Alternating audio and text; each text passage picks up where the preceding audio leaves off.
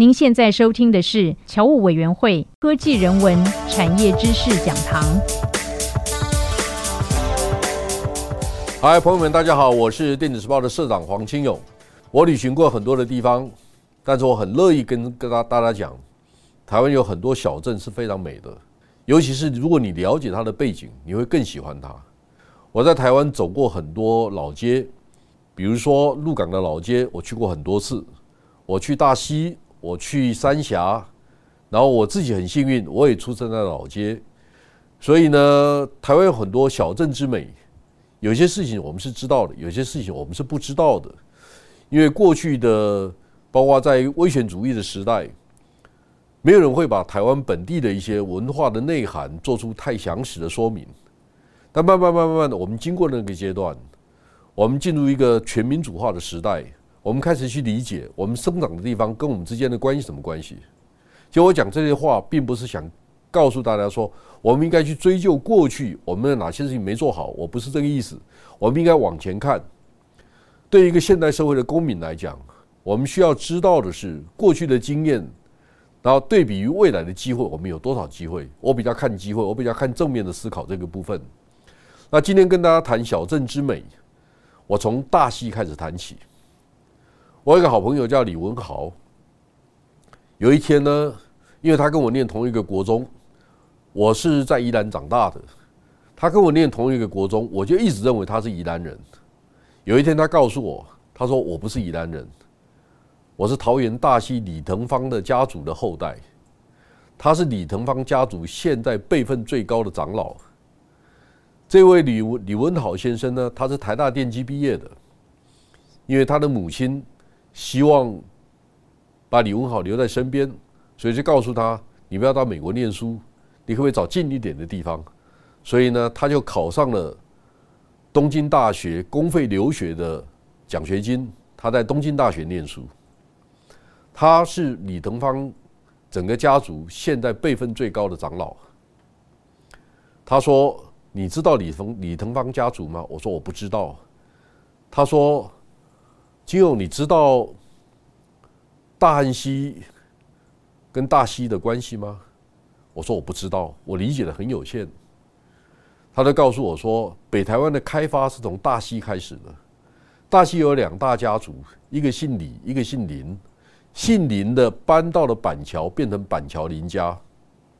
那我就问了一个很愚蠢的问题，我说：“哎，Eric，那？”板桥上面是不是三峡？然后在上面是大溪土城。他说：“对啊，我们先从大溪开发，就一路往南呐。”那我说：“那板桥往南是不是万华？”他说：“对啊。”我说：“万华往南呢，大道城啊，然后呢，社子啊，巴黎啊，淡水啊。”我就问了一个很愚蠢的问题。我说：“大溪不是濒临大汉溪吗？”他说：“对啊。”那大汉溪跟淡水是同一条河啊。他就跟我说：“你讨个叛逆啊，你脑袋坏了。大安溪跟淡水河本来就同一条河，一个上游，一个下游而已。啊，我到今天我才知道说这是同一条河。第二个，你不要忘记了，这条河是北台湾的经贸之路。什么意思呢？北台湾的经济发展就是从这条河，从巴里淡水开始往上游走的，或者我们可以说从大溪往下游走，因为一开始的时候大溪。在开发复兴乡的森林，我们开始有煤炭、啊木炭了哈，或者大溪，你可以到大溪的时候，你就发现很多人在做呃佛具、桌子，哈，就是家里拜拜的供桌。大溪非常的多，为什么？因为附近有木材的产出，然后他们就经过大汉溪往下游送，就送给台北人来来来使用。大溪的李腾芳家族就是大溪当地最规模最大、最有钱的家族。然后他说：“你没去过？”我说：“我不知道。”他说：“早一天我就带你家人，我陪你去。”然后这张照片就是他我们在当地拍的李方李腾芳家族的古宅，非常漂亮的一个房子，所以大家有机会去看一下。这是李家的匾额横匾，大夫地。他们如果没记错的话。他们在清朝的时候是四品官还是五品官？然后呢，这是李腾芳古宅的正门。然后呢，这张图你可以看得出来，他们的家族的规模非常的大。然后，因为是当官的家庭，所以有旗杆座，你可以升旗的，好。所以李腾芳家族真的很不一样。好，我在 Google 上面下载这下载了这张图，然后我把它拿出来给大家看。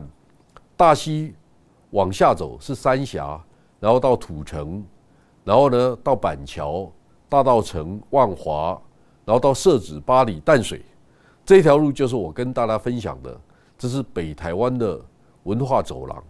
只是我们过去因为开车的关系，因为政治背景的条件的关系。还有呢，我们很多从事文创业的人，为了文创而文创，他们对于本地的历史的深度理解不足，所以经常只谈枝节，不谈横向的史观。我们谈到很知道怎么善用工具，但是不太知道怎么去累积历史的智慧。我们对于产业的对接，反而凸显了很多我们对于场域理解的落差。我曾经跟台湾第一大富豪郭台铭说：“你知道大汉溪跟淡水河是同一条河吗？”他也很惊讶，因为他的工厂在土城，土城南边是板桥，他在板桥出生的，所以我们可以理解这个历史的背景。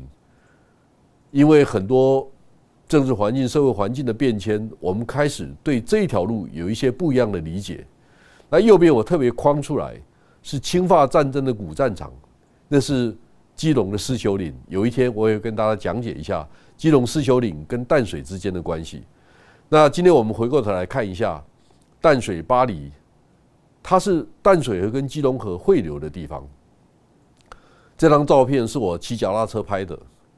我在那个时候看到出海口，我开始去理解基隆河、淡水河跟大汉溪之间的关系。然后呢，我的家乡在。宜兰的头城，头城是宜兰的开兰小镇。我总是在想，说我哪一天可以回家，可以回我的故乡去协助，用现代的数位观念，来让头城的老街的文化可以有一个不一样发展的机会。一七九六年，吴沙带了一些人到宜兰去开兰，在头城的老街的正中间有一座庙，叫做庆元宫。为什么叫庆庆元宫呢？因为是嘉庆元年。吴沙开的那一年是一七九六年，正好是嘉庆元年，所以头城最老的一座庙叫做庆元宫。庆元宫以北是米商为主，庆元宫以南是大盘商。因为头城在十九世纪的时候是台湾八个可以跟大陆对接的贸易港口，这些贸易港口被称为正港，头城就是台湾八个正港之一。闽南话讲叫“降杠诶，降杠诶”，其实它背后的意思是说，它是官方设置要缴税，可以容许合法交易的地方。头城因为港口的关系，所以头城相对富有，所以头城有三种人很多：第一种诗人很多，第二种书法家很多，第三种画家也不少，艺术家其实不少。这个是为什么呢？这个跟历史文化的背景条件有关的。所以我一直希望说。我能够回到老家，为了历史的重建跟文化的典藏做一些工作。我在想，我怎么利用头城的历史背景？它是开兰的成员，啊，开兰最重要的一个一个港口。那因为我祖父是头城的诗社灯营诗社的创社的成员，我们也是创社的家族之一，所以我们跟在地的艺术家、书法家有很多呃很多年家族之间的往来的关系。那头城的老建筑，各位如果有机会到头城去的话，头城的老街基本上就是一九三零年前后新建的，他们都是巴洛克式的建筑。但是呢，巴洛克式的建筑的背后却有一些中国的元素，这里面有凤凰，有很多属于中国的图腾。所以这个也是台湾人在日本殖民的时期，他们希望留下来清朝的一些历史的典范也好，音乐还有很多书法这种这种文化的文化的内涵。我其实在想说，这个有没有可能变成地方上的文化典藏？然后我通过内容授权，通过专案的管理来创造效益。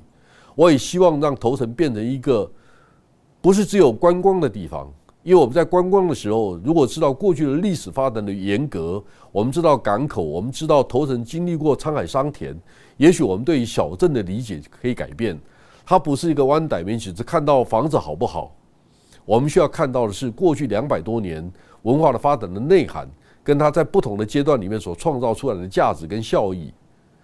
我们在什么时候做了什么样的决定，让我们的下一代面对这类问题的时候，它的价值是不一样的。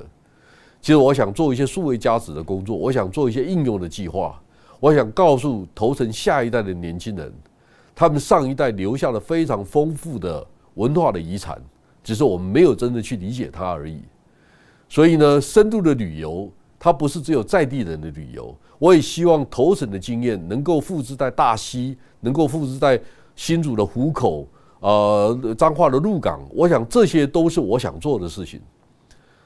我虽然在头城长大，但是我都认为我是一个世界公民。我旅行了全世界很多的地方，我希望用数位影音的观念，用网络行销的观念，串联出不同的平台，让施正荣先生强调的微笑曲线，在文创的产业上面有不同的阐释的价值跟方法。所以，智慧投城是我想发展的一个观念，但是我特别跟大家强调，台湾最好的文化的氛围，其实是在过去六七十年前残留在台湾很多小镇的地方，比如说三峡，比如说土城，或者是呃大溪、鹿港这些地方。当你走在小镇上面，你看到它的建筑，它的背后都有很多很多不同的意涵在里面。我在几年前曾经带领电子时报的核心干部到头城去开年度的策略会议。晚上，我把他们带到头城的老街去散步的时候，我就告诉他说：“我是头城国小一百一十周年的杰出校友，创校一百一十周年杰出校友。但大家知道吗？我跟我的祖父跟我爸爸是念同一个小学。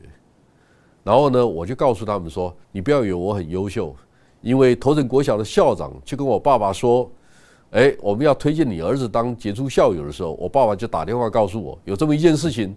那你不要骄傲，为什么？因为头城国小要找五个杰出校友，你只是第五名而已，前面四个都比你优秀。因为我们有台大医院的院长，我们有玉龙的执行长，我们有 Sharp，各位知道吗？Sharp 的董事长戴正武，他也是头城老街长大的。”玉龙的执行长陈国荣也是头城老街长大，台大医院的院长陈明峰，还有一个中央医院的院士叫庄炳煌。我们这五个家庭都在三百公尺的范围之内，都在头城的老街。当我带我的同仁走在老街上的时候，我就告诉他们说：啊，这个家这一家有住了一个人叫高博文，他是 Intel 以前亚洲的笔电的 CPU 的负责人，在隔壁叫徐其东，他是宏基第一代的工程师。然后我们有很多这些人都在三百公尺的范围之内，头城很特别吗？不会，大溪、三峡或者是鹿港，我相信人文荟萃。大家可能不知道，鹿港出了很多的文人，鹿港也出了非常杰出的企业家或政府的官员。我们以前的经济部部长施延祥也是鹿港来的。我们知道施崇堂、洪基的施呃洪基的施正荣是鹿港的。但是很多人不知道，四通堂也是来自鹿港的，好，还有很多很多很棒的经验。好，我想在鹿港孤家也好，鹿港的渔家也好，他们在台湾的经济发展的过程当中，都扮演了非常关键性的角色。所以我都认为，我们应该重新回到这些小镇，头回到这些老街，去理解一下过去一百年。在新经济的发展的过程当中，这一些人扮演了什么角色？他们可不可以成为我们下一代发展的典范？这是我想跟大家分享的。所以，Smart Town 它有两个概念：智慧城镇。智慧这两个字，我们不要只把它当成智慧应用而已，它是一种人类智慧的一个一个典范，或者是一个在发展的过程当中不断积累的内涵跟价值。